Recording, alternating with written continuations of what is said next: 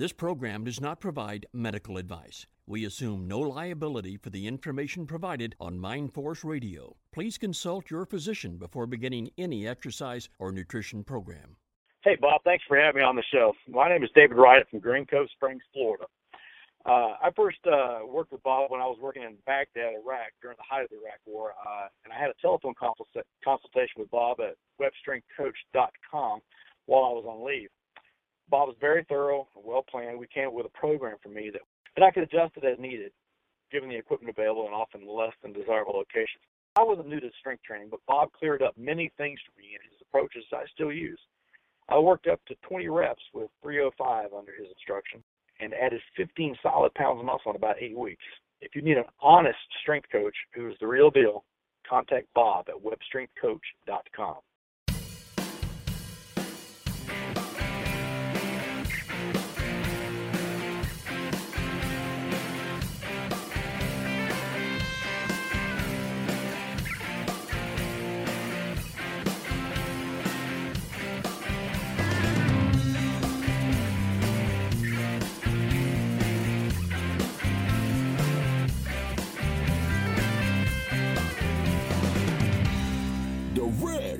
From Mind Force Radio, this is Natural Strength Night with Maximum Bob.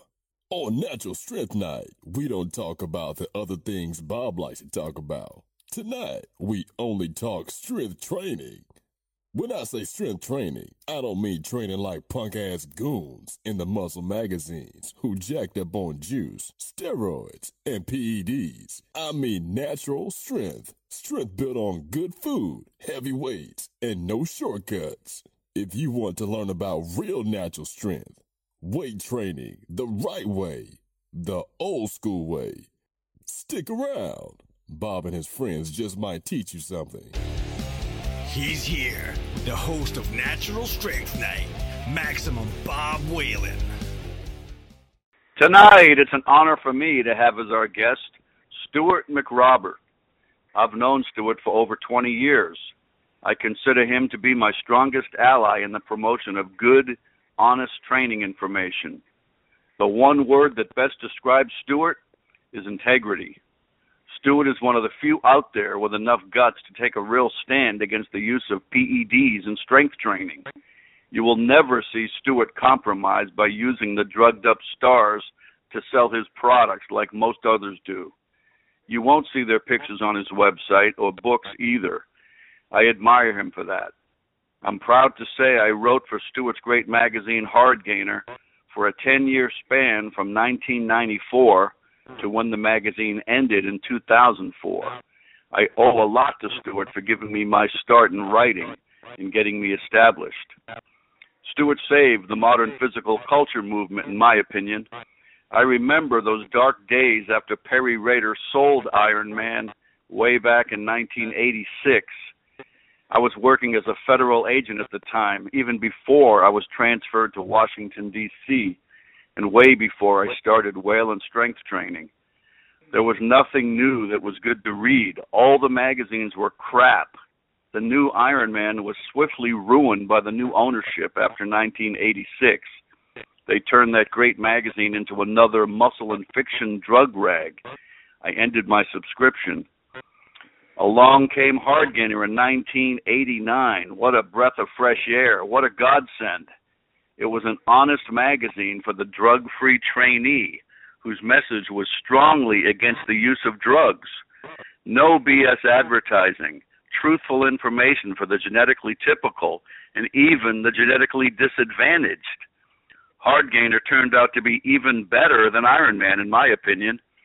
Even Peary Rader compromised with the top drug stars and had a place for them in his magazine. Stuart never did. I consider Hardgainer to be the best magazine in the history of physical culture. It came at just the right time and was so needed.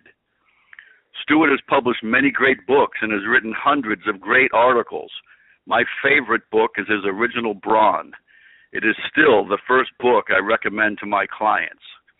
The good news is Hardgainer magazine is now being digitized under the title of Bodybuilding Goldmine. The first two volumes of Bodybuilding Goldmine are now available in Kindle format from Amazon.com. Check out all of Stuart's great books and get Bodybuilding Goldmine at hardgainer.com. And Stuart, welcome to Natural Strength Night.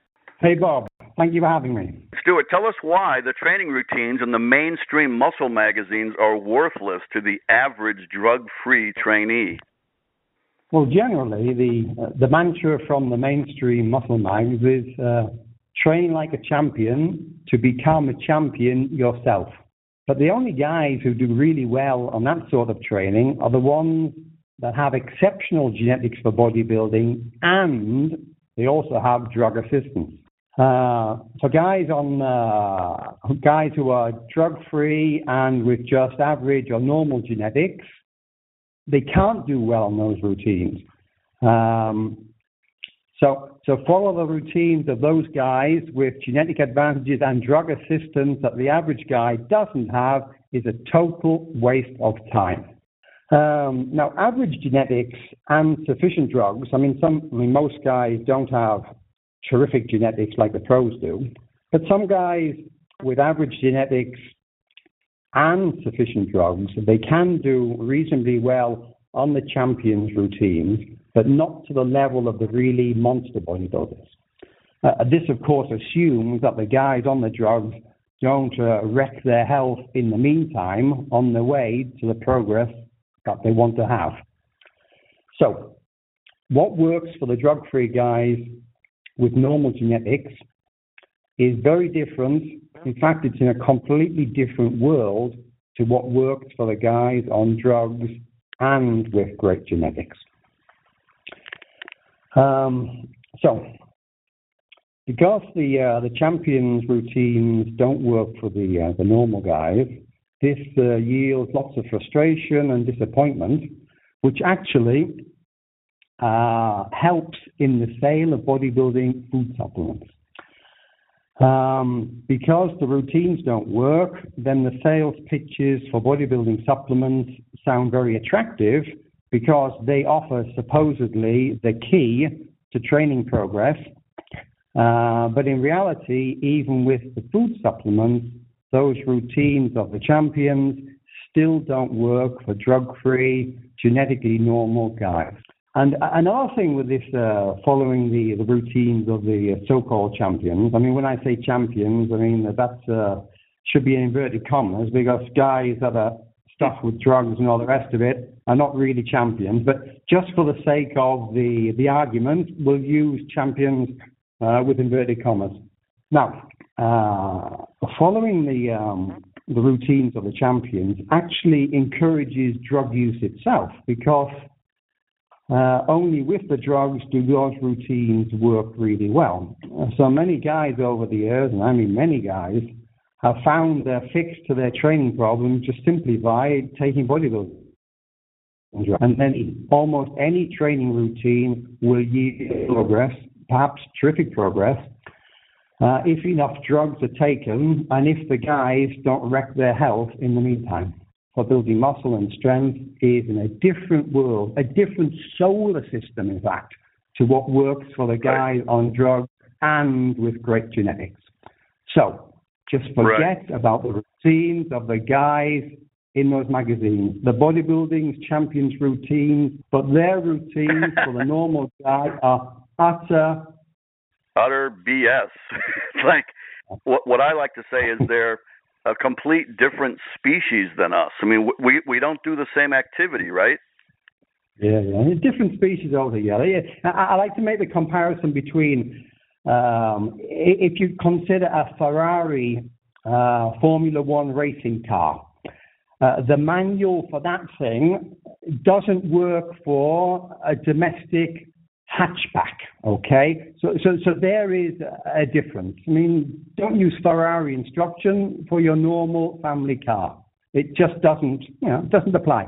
That's right. And one of the main problems is the recovery part because the average person training cannot possibly recover in a five and six day routine, and even many can't recover on a four day split routine. For sure. Some can't even progress on a three day uh, routine. So that is why, generally speaking, okay, it is possible to make a three day program work provided it's uh, really carefully designed and the individual's recovery is you know, better than average.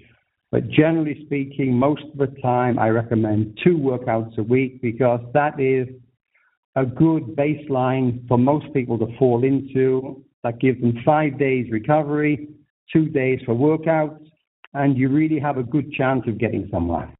And Stuart, what is your definition of high intensity training or HIT? Are you an advocate of HIT? Well, to me, high intensity training uh, means hard work in good exercise technique and building strength. It's not merely training as hard as possible. Uh, some people in the uh, the hit camp they overdo the intensity and they don't give enough attention to the other stuff.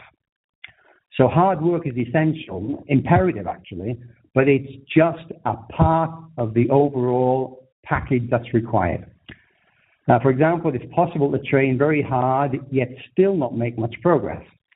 It depends on how the effort is carried out, what routines uh, the effort is applied to, whether sufficient focus is given to building strength, and whether sufficient attention is given to the factors of recovery between workouts. Uh, in short, uh, I advocate simple workouts each composed primarily, if not exclusively, of just a handful of the big compound exercises, together with correct exercise technique, hard work, sometimes extremely hard work, sufficient attention to recuperation between workouts, and building strength. That is the package. And together with that package, you've got to keep accurate workout records. You've got to track what you're doing.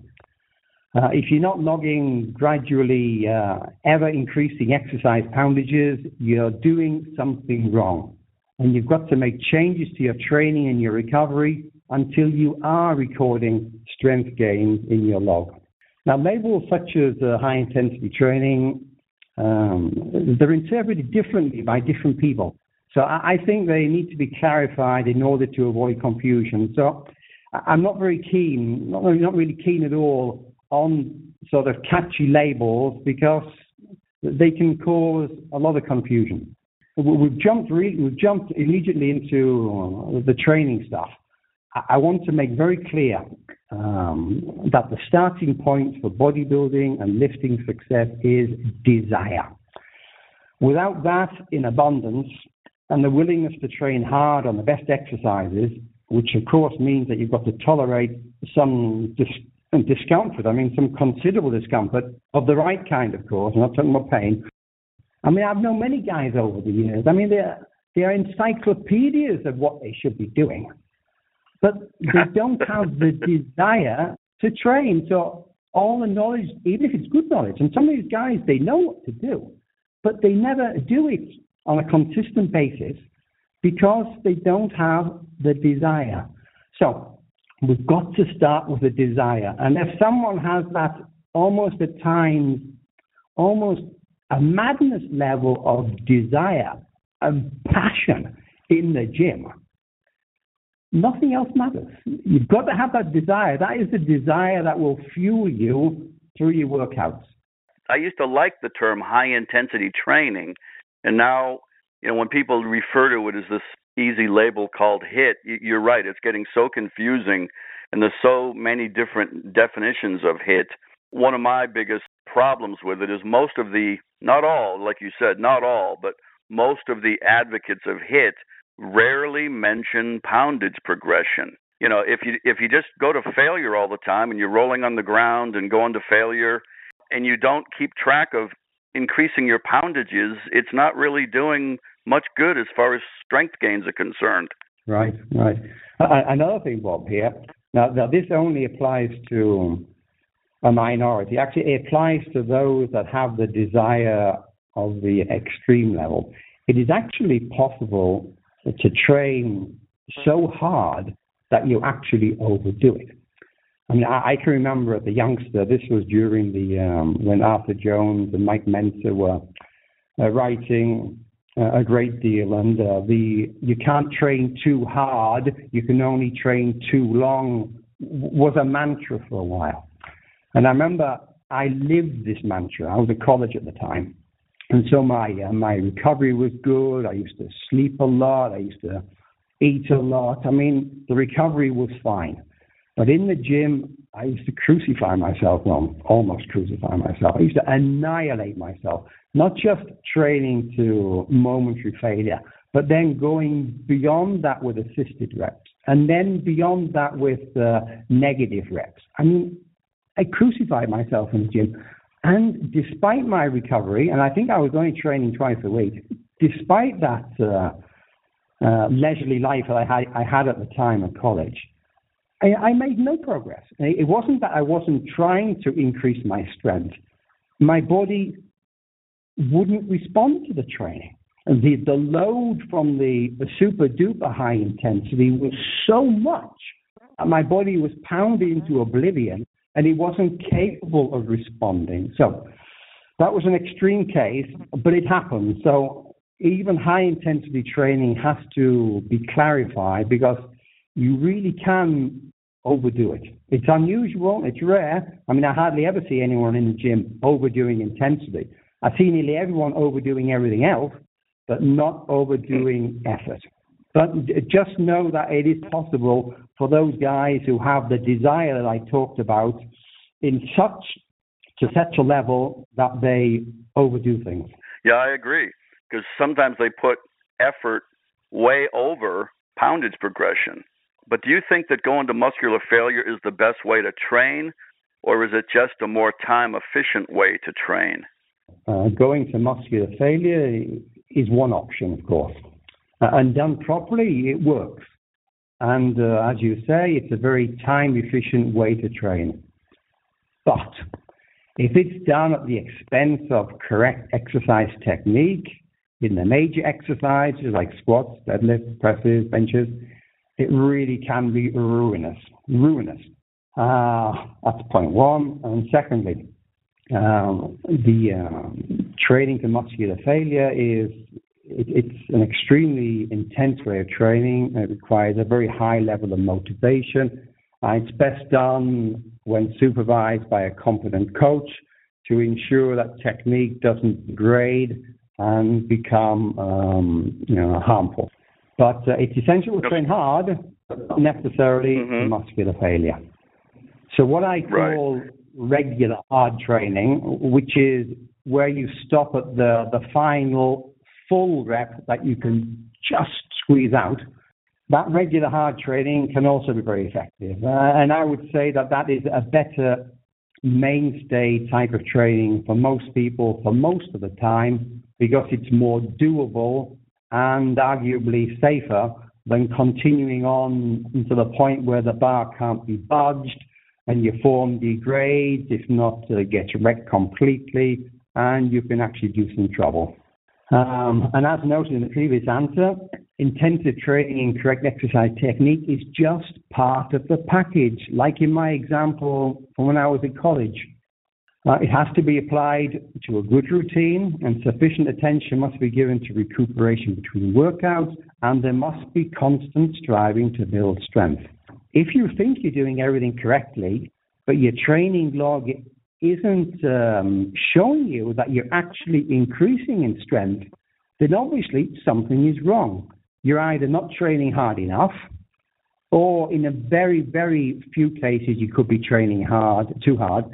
But uh, the cases of people training too hard are so rare that I think perhaps we should we should forget about that possibility. First, you have to learn what correct exercise technique is. I don't know how many times people in the gym have said, "But I use proper form," and then they show me what they think proper form is, and you know, I almost want to pull my hair out. They think that's proper form. sometimes, sometimes right. what they uh, they do, especially in you know the uh, the squat, the deadlift, the bench, the overhead press, and the row, especially in those exercises, what me, what people think is decent form or even mediocre form is is horrendous. Only when you can apply correct exercise technique do you start to train hard. No one should train hard unless they really know what correct exercise technique is. Uh, so once you're applying correct exercise technique, and of course you don't jump into training uh, flat out right from the beginning. You, you know you ease in over a few weeks, you build up gradually, let your body adjust, and then you start to give your pound of flesh in the gym. Uh, I recommend that everyone forgets about uh, trying to train about uh, training too hard. I mean, so few people train too hard. It's best that they just forget about that possibility. Nearly everyone in the gym that I see needs to crank up their effort. I hardly ever see anyone right. that I say, "Hey, you, you better back off one rep there because I think you're taking it a bit too far." Although there are some guys that like to keep doing assisted reps. I don't know what it is about some people. They do the bench press and they have to have someone there sort of pulling the last five reps for them. And sometimes it's the guy doing the assisting that seems to end up doing more of the work than the guy on the bench. So I, am not keen on assisted reps because, right. because the guy assisting ends up doing too much of the work. The guy anyway, assisting is so, doing deadlifts yeah, yeah, yeah. And sometimes I look at them doing their sort of semi deadlifts and I'm thinking, Jesus, man, you're going to injure yourself because their form assisting the guy in the bench press is a shamble. but, but that's another story. Take it easy on your off days. Sleep eight or more hours a day. Try to have good quality sleep. Eat as much food as you can without getting fat. And that will give you a good chance to recover. Then when you're back in the gym, you should be ready for another hard bout. You should have the capacity to just nudge up some of your exercise poundages just a little bit and log some progress in your training diary. And then you've taken another little step forward. And then you do the same again next week and the week after and the week after. And you plug away. And if you're making a little, pro- little bit of progress every week, two or three, you add that up over the months and the years, and that becomes huge. But you've got to be making a little bit of progress each week or two. Otherwise, you're just going to tread water. And when you're treading water, you've got to look at everything you're doing in the gym and out of the gym. Uh, be very analytical be very objective and be very critical and find out what you're not delivering on. Because continuing with what isn't working isn't going to start working. It will continue not to work. So if you want something to start working, you've got to make a change somewhere. So look at what you're doing and how you're doing it in the gym and look at how you are recovering out of the gym. Stuart, uh, speaking of your um, exercise technique, could you give us your thoughts on what you recommend for uh, concentric and eccentric speed of motion? Well, I, I don't like people to count seconds while they're training. Uh, I want people to concentrate on what they're lifting. But it, essentially, you lower the weight and you lift it. You don't drop it and you don't heap it. And for most exercises, uh, the, the, perhaps the best single fix for technique for most people, most of the time, for most exercises, is to pause at both ends of the exercise. So, for example, in a deadlift, and this is why it's called a dead lift, is that you lift a dead weight from the deck. So, on the deck, that weight is dead. Okay, just for a couple of seconds, but it's dead. And you stand with the weight, and at the top, you pause for another couple of seconds, and you lower the weight. Don't drop it. You lower the weight to the deck. You put it down gently. Imagine like you, you're putting the barbell down onto um, uh, onto uh, like a, a bag of eggs. Imagine that you have to lower the bar and just touch the eggs without breaking any eggs. So that's um, uh, something I like to keep in mind, just to get people to touch the weight down at the bottom rather than drop it. So I like to see people. All right, the squat is an exception. If you're doing the regular squat, Uh, it, it, can be a, not a good idea to actually pause at the bottom unless you're doing it in a rack and you have some support and whatnot. But with most exercises, including the bench press, especially the bench press actually, You lower the bar, you pause on the sec, on the, in your chest for, say, 1,000, 2,000, something like that, for at least one second, preferably two. Pause it, and you push up. Pause at the top and lower. And just that pause at the top and pause at the bottom is enough for most people to fix their technique. Assuming, of course, that they have the right setup for exercises to begin with. I mean, an exercise like the bench press, squat, deadlift, parallel grip deadlift. For those exercises, I mean, your setup really has to be correct to begin with, and it's it's not as um, it's much more complicated than, for example, a barbell curl. I mean, a barbell curl, okay, you can go wrong with a setup, but there's a much lesser room for setup errors with a barbell curl than there is with the big compound exercises. So you need to know what the right setup is, and then perform your reps carefully with a pause at the top and the bottom. I couldn't agree more. That's exactly the way I do it. I pause on both sides, exactly the way you said. It's exactly how I do it. How would you describe your philosophy? Are you more of an effort guy or a a poundage progression guy? Which which is more important to you? I know they're both important. I, I'm a progression guy because uh, progression is the name of the game, but sufficient effort is an essential part of producing the progression. But if you have to train uh, at a much higher level to stimulate your body to be able to progress in strength and muscle, then then so be it. So it's up to the individual, and uh, there's also some uh, interplay with, with, with, volume as well. You know, you, you, can perhaps argue that, say, three work sets, three work sets of the regular hard level can be as effective as one single work set where you go absolutely, you know, a, death march type set. Uh, mm-hmm. But for mm-hmm. most people, the death march type set is is not doable for most people on a regular basis. But that sort of two or three work sets per exercise of uh, the regular level of sort of intensity, that's the way to go, I think, for, for most people if I have to boil it down to a nutshell, I'm a, I'm a poundage progression guy more than an effort guy. Uh, there is a very macho side of of young men who have a huge desire to compete in physical activities.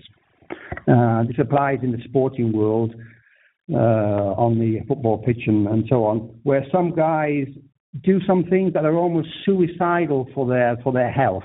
It's like almost, I would think, uh, like being on a, a, military battlefield. Some people sort of uh, flip a switch and they go into like a, a suicide mode. And some people can do that in the gym with this intensity thing. They get so wrapped up in the intensity, and I and I did myself in the past, that the intensity thing becomes their their reason for being in the gym and they want to commit to the set to such an extent that they are literally on the deck at the end. And to get to that level, even if they end up injuring themselves, seems to be more important in the moment than actually making progress over the medium and long term. So I want, especially the young guys who are listening to this, just to keep that in mind that the name of the game is progress over the medium and the long term. To make progress, you have to train safely. You do have to train hard, perhaps very hard, but you don't have to get so carried away with the intensity thing that you make that the be all and end all and forget that the intensity is merely um, the instrument that you use to trigger off a change in your body that will yield the strength and the growth that you're after. So keep the intensity thing in perspective. It's vitally important, but it's not the whole thing. That makes sense, right. Bob? Yeah, to me, intensity includes poundage progression. Lots of people lose focus because they put too much emphasis on going to failure or the the effort of the set rather than the poundage progression part. So I, I agree with you there. As long as you focus on the, the, the most important thing is trying to make progress on the poundage, just like you said. And it doesn't mean you're always going to do it because some people get confused about that and they think they're failing because they can't add weight. Because you can't always add weight, but as long as you're trying to, that's the key. That's right. That's right. A lot depends on your stage of training. We'll be back with more right after this.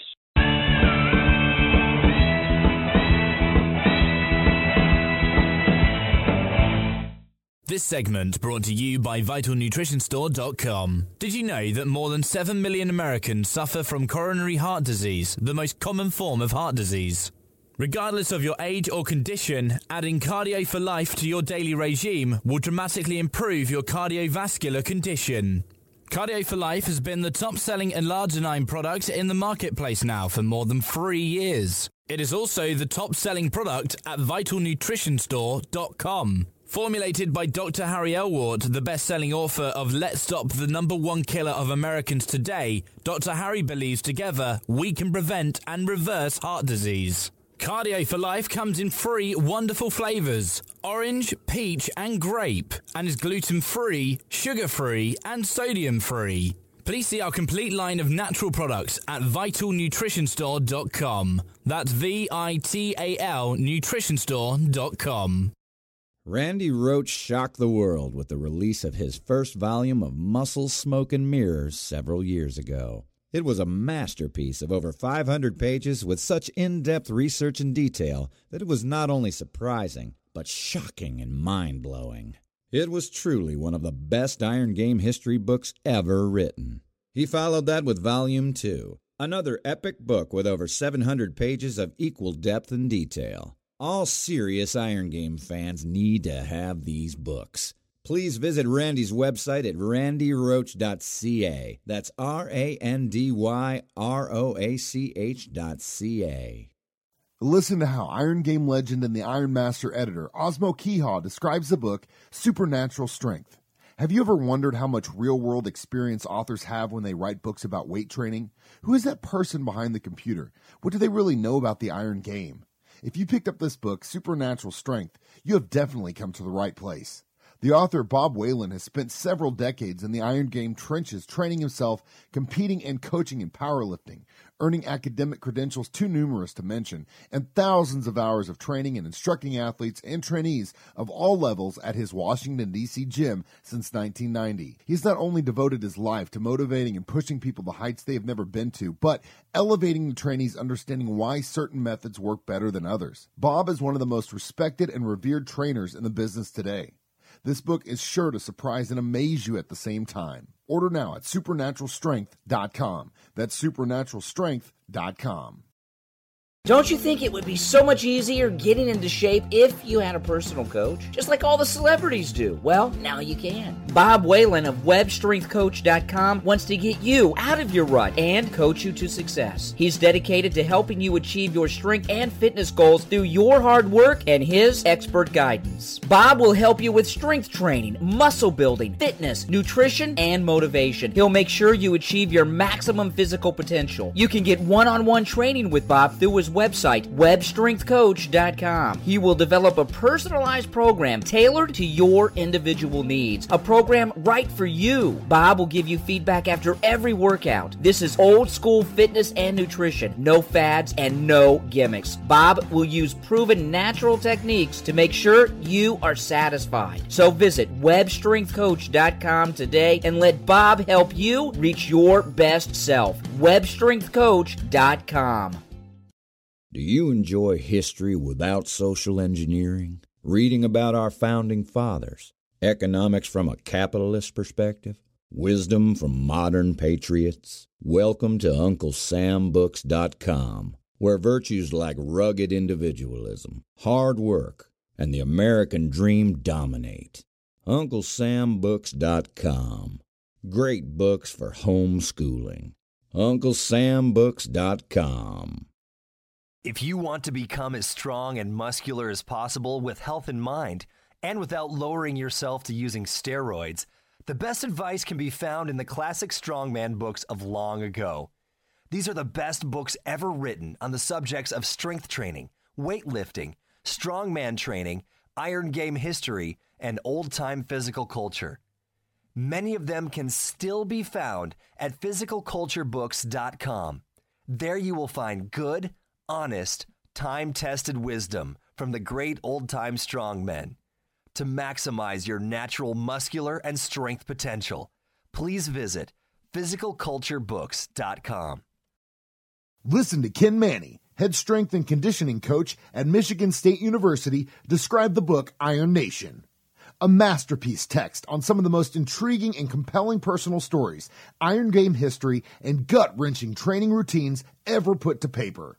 If you truly love hard training without all the frills of pomp and circumstance so common today, you will love Iron Nation.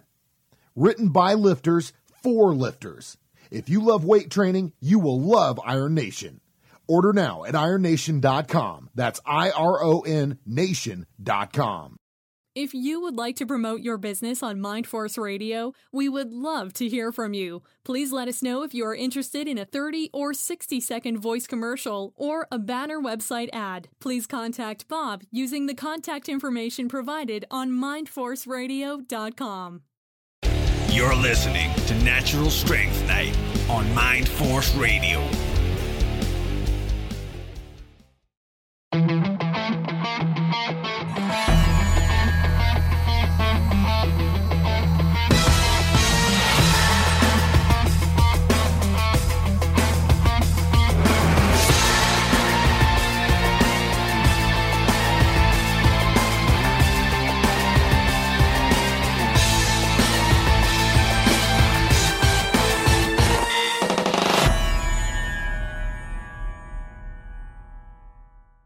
For someone in their first year or three year of exercise, provided that they are trained correctly, it is possible to make an almost uh, linear progress over that uh, early time. Um, you can almost you can make progress every sort of week or two for several years if you are trained correctly. But at a later date, um, it becomes harder, of course, and uh, and then you might have to sometimes maybe have three, four, five workouts before you you can see um, uh, some increase in strength. But th- that's for an advanced guy.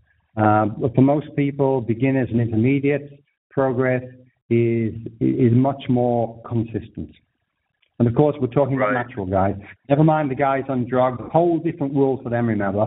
So anyone who's big already, who is making wonderful progress, well, I'll guarantee what is helping make that wonderful progress, and it's not um, it's not eggs and toast.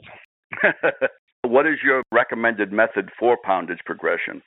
Well, uh, look, any method that is effective and safe is is by me is is okay with me, but some methods right. are much more doable than others.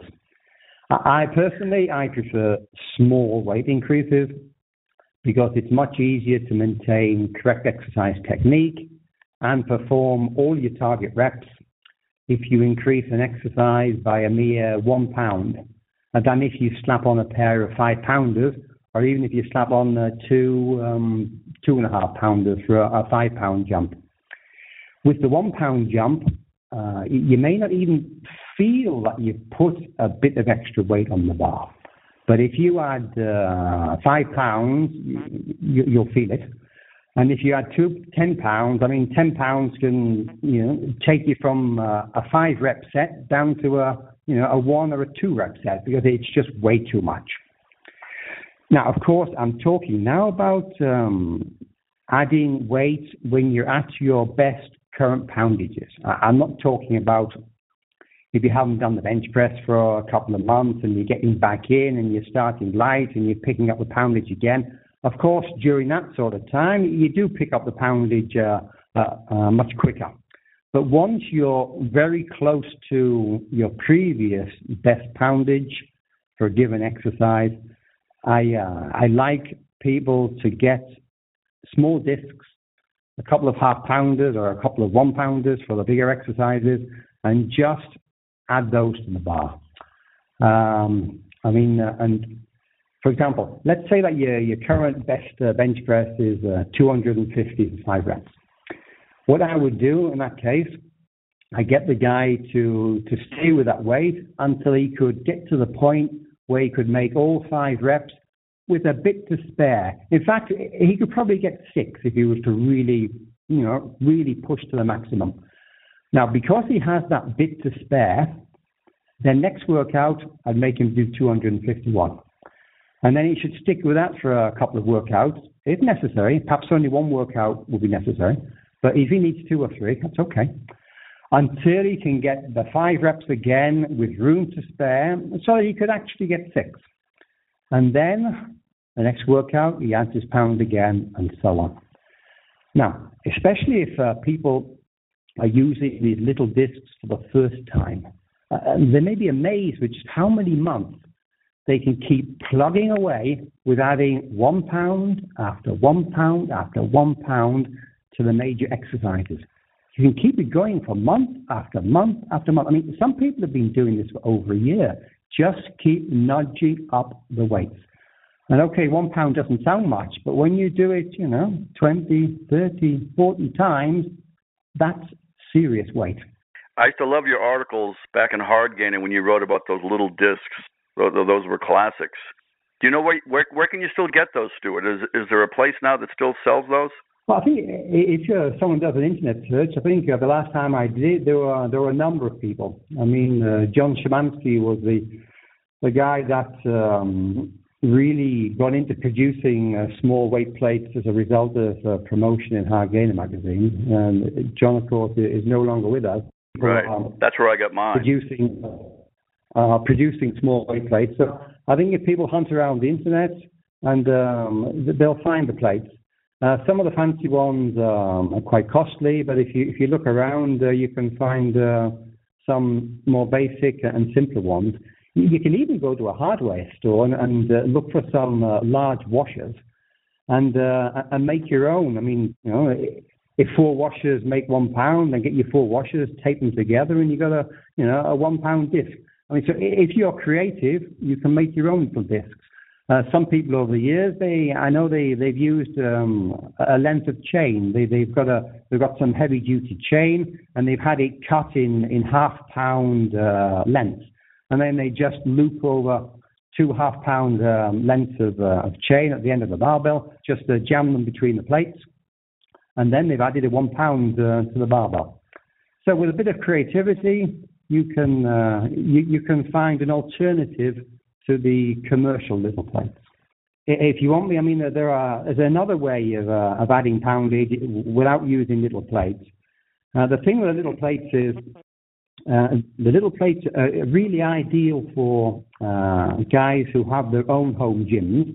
And of course, those guys will, will get themselves a nice set of little plates. They might get themselves a pair of half pound plates and uh, and two pairs of um, you know of one pound plates. I mean, some guys even get get uh, take it further and get a pair of quarter pound plates. So for the smaller exercises, they can actually add a half pound at a time. Anyway, uh, for guys who don't have a home gym or don't go to a, a really heavy duty, super serious, specialized strength facility that does have small plates, the people that go to um, a regular commercial gym that doesn't have small plates, uh, they need an alternative. If someone is training at that facility and the smallest increment available is five pounds, that means two two and a half pounders. Uh, the way to progress is like this. Uh, let's say that you have a, a, best current bench press of 250 plus three work sets of five reps each. Uh, and so you have to take, you know, two, three, four minutes rest between sets so that you can get your five reps for each of those sets. So you would stick with your, your three sets of five until you can make the final rep of the third set with a little to spare. You've got to have something to spare on that third set. And then you would add the two, two and a half pounders to just the first work set, which of course is the easiest one of the three. So your first work set is 255, and your second and your third are still at 250.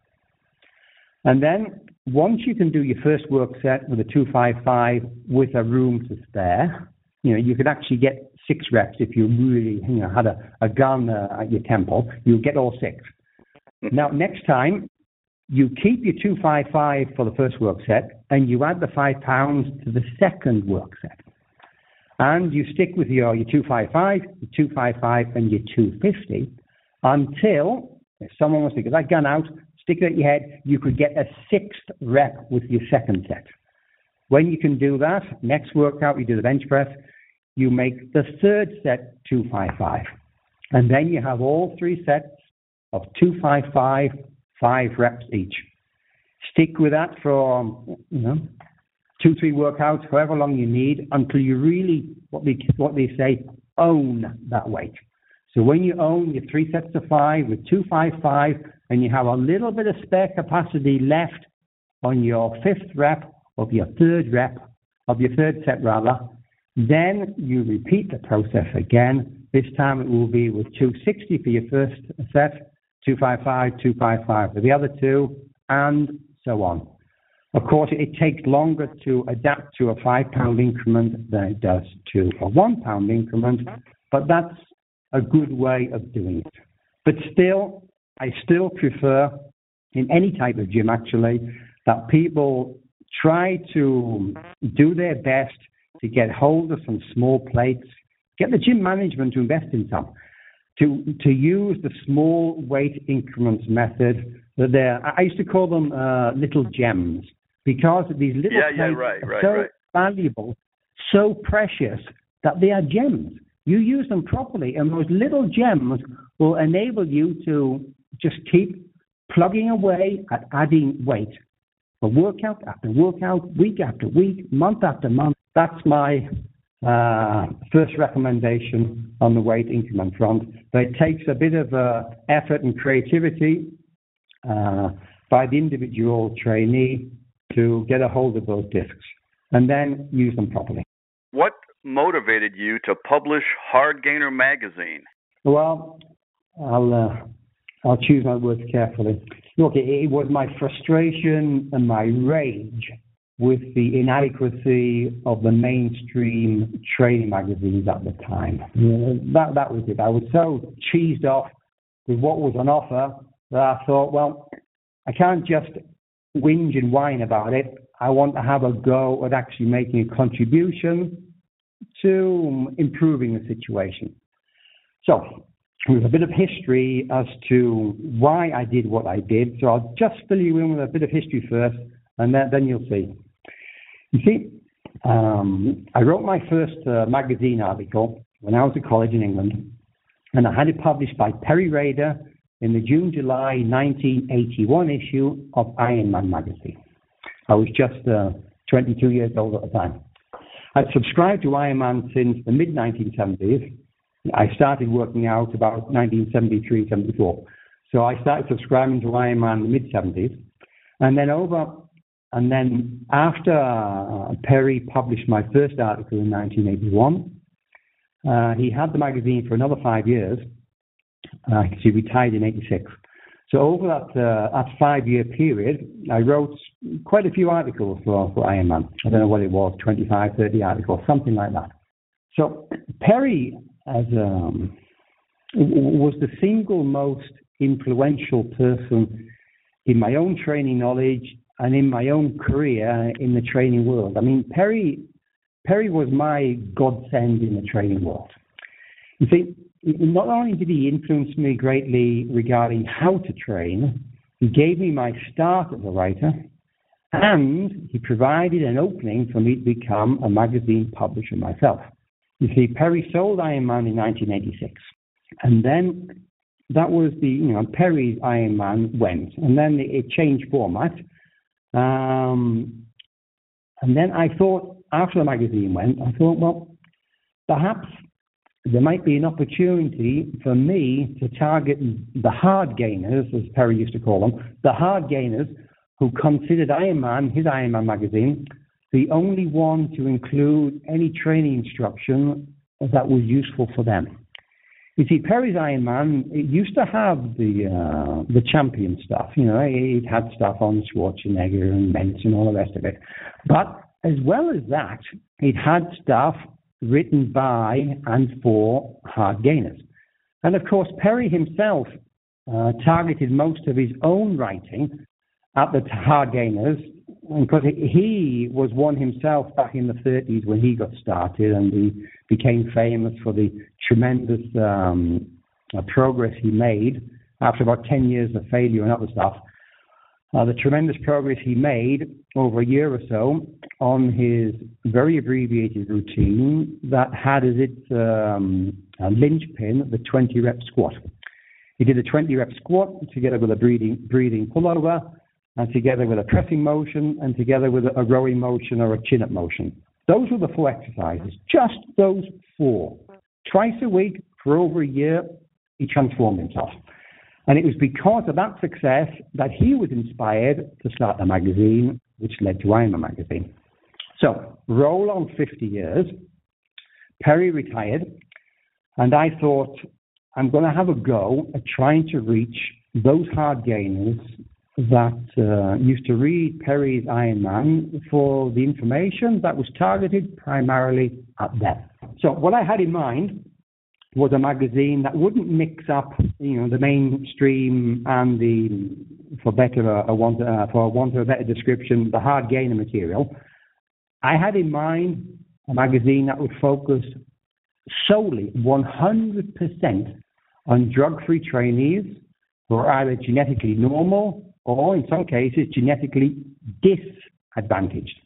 Look, the degree of hard gaininess varies from trainee to trainee. Now, it depends on how each person trains and on their genetics. I mean, some people, the way they train, they're going to be a no gainer because the way they're training yeah, just doesn't work. But assuming you have a normal genetics and you follow a reasonable hard gainer program, you can make progress. There has to be a so-called hard gainer program. So I wanted Hard Gainer magazine to focus on hard gainers themselves, of course, providing hard gainer routines. Um, now, the magazine, I had in mind that it would be free of drugs, hype, hyperbole, exaggerated claims, or a deceit and the hokum and BS, as you would call it, that abound in the, mainstream of bodybuilding. And uh, it would be completely devoid of instruction that works only for guys on drugs uh, and for those who have uh, exceptional genetics for bodybuilding. But the thing is, the thing is about this so-called hard gainer instruction that I was promoting and still promote now, is that this stuff actually works like gangbusters for guys who have genetics for bodybuilding better than average. I mean, the drug-free guys with genetics better than average. Um, so the hard gainer routines aren't only for hard gainers. What we call hard gainer routines are actually for everyone who's drug-free because they work for all the people who are drug-free. Of course, they will also work for the guys who are on drugs and that's another story. But we're uh, talking about guys who are not on drugs. So hard gainer routines work for all of them, but some of the hard gainers are legitimately much harder gainers than some of the others because of various structural issues, health problems, age, and whatnot. So some of these hard gainer routines do need to be heavily customized to suit individual, very hard gainers. Now, there's a bit of an aside here, Bob. Um, I remember someone in California telling me, and uh, I think he must have been uh, you know, smiling as, he, um, as he wrote this. He said in the gym, the gym that he was at, he said there were guys in the gym, juiced to the uh, to the gills, who were looking for my instruction and following my books and Hard Gainer magazine because they just loved the results. Because with reasonable genetics and drugs, I mean, the hard gainer instruction is whoa, you know, it really, really works. The thing with, with the guys on drugs is because almost any training works for them. You know, they, they tend to go with the high volume, almost everyday training instruction because it works for them, because that's the mainstream advice, they do it. But the irony is they could probably get even better results on a lesser amount of training if they were to adjust their training so it's you know, more in line with the sort of stuff that we teach. But because those guys don't need to do that, generally they don't do it. Um, so that was an aside. Anyway, back to um, back to the, the mid 80s. So I really got thinking about um, using a magazine in 1988. That that was when uh, I um, I really thought, gosh, uh, I think I could do this. And that was when I started uh, hunting out um, uh, contacts and help and uh, finding out how I could get uh, exposure through uh, advertisements that I would um, um, compensate for by providing articles in lieu of the advertising. So I started setting things up in 1988. Uh, this was when I was I was 29 at the time. I didn't know anything about publishing. I had no background in marketing. I was holding down a, a full-time job as a school teacher, but I decided that you know, I really wanted to have a go at making a difference instead of just whinging and whining about the, the lack of a decent magazine. So it was a big gamble. It was a commitment. I had to take a loan from the bank to get going. And my office, office in quotation marks, was a desk and a few shelves in my children's bedroom in a two bedroom apartment. So that was how I started. But the gamble paid off. And from 19, 2004, there were 89 issues of uh, Hardgainer magazine. And of course, at some point in there, Bob, around about the, I don't know, the, the mid 30s, that's when uh, you came along. I remember, actually, I remember your, your, your initial contact and uh, you sent me photos and you were a man. I mean, man, I mean, your passion, your enthusiasm, it sort of, it sort of leapt off the page, you know. I mean, I, I thought, I mean, when I opened your envelope, it was almost like you were in that envelope and you jumped out at me. You know? with, all, with all your uh, enthusiasm, there's no way that anyone could say no to Bob Whelan. I mean, and your passion was wonderful. And, uh, you know, we sort of uh, toed and fro to begin with, got you going with your first article, and then you were, you were one of the rocks of the magazine. And uh, I, I remain appreciative to this day, Bob, for your help with the magazine because you were an important part of keeping it going. Thanks a lot, Stuart. I, I thank you for getting me my start in writing. Now, even though I, I retired the magazine in uh, 2004, I'm uh, I'm giving it um, a new lease of life now because even though you know it's I was 10 years ago, um, the content of Hardgainer is still every bit as relevant, helpful, and inspiring today as it was when first published. I mean, Hardgainer magazine isn't a magazine that dates. I mean, Hardgainer magazine, the content is still current. I mean, with most um, modern magazines, I mean, you they're magazines that date because they deal with current uh, fashions in food supplements, which are ever changing. They deal with uh, fashions in uh, the champions, which are ever changing. They deal with contest results, which are you know, always happening. They, they, they have lots of news, and, and most of the magazine gets dated very quickly. But with Hardgainer magazine, it simply doesn't. I mean, you can dip into a magazine from back then, and the information is still, in, in most people's eyes, those that haven't read the magazine, the, the information is fresh and motivating and inspiring and, and practical. And I want to bring this, uh, I want to give this a new lease of life. And that's why I, I've started to digitalize the magazine, giving it a new title because it's a a digitized version. So I'm calling the, the digital Hardgainer uh, bodybuilding gold mine because you know it's uh, it is a gold mine literally of, uh, of training instruction. And uh, I reckon that there's um, no other publication that's focused so sharply on Hardgainers in such detail, uh, with such care, and for so long as Hardgainer magazine. I mean, it was for 15 years. I mean, it was you know focused for 15 years, and that I think I, I kept to my um, initial remit, you know, of um, tight, uh, focused uh, instruction and, um, and all the rest of it. So I think I kept up with it for 15 years. And uh, the training methods it promotes um, work better.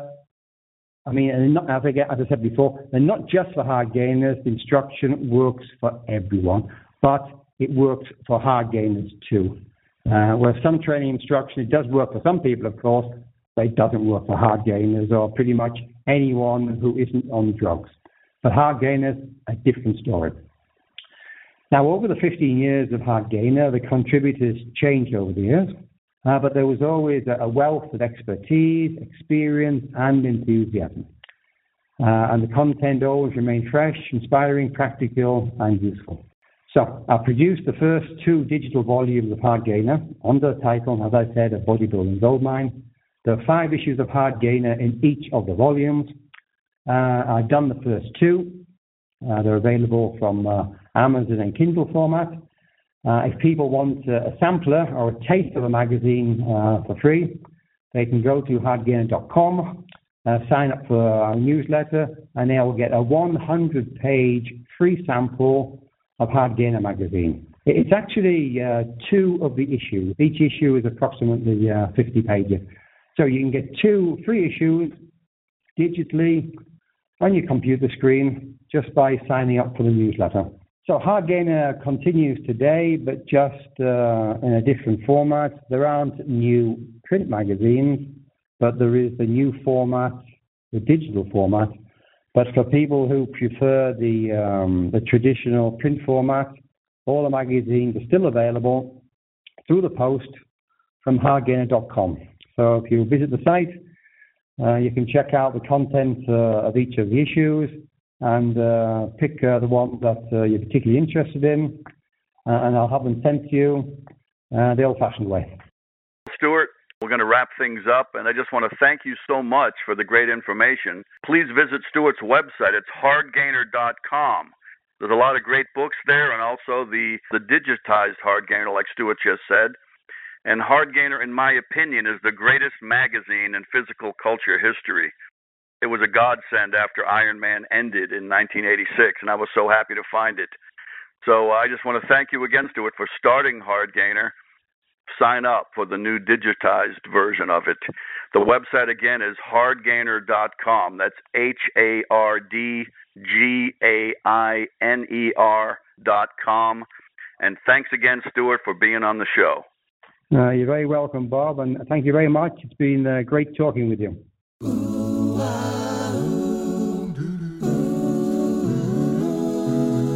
Don't be a flamingo, you have to do your squats. Don't be a flamingo, real lifters work their legs.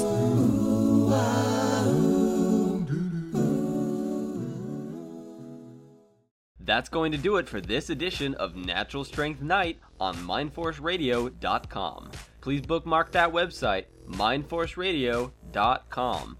Bob is always looking for new writers for naturalstrength.com who are old school, hardcore, write with passion, and have a strong anti steroid stance. He also wants your training questions so they can be answered on the show. Please send your articles and training questions to Bob at mindforceradio at earthlink.net. Thanks for listening. See you next time.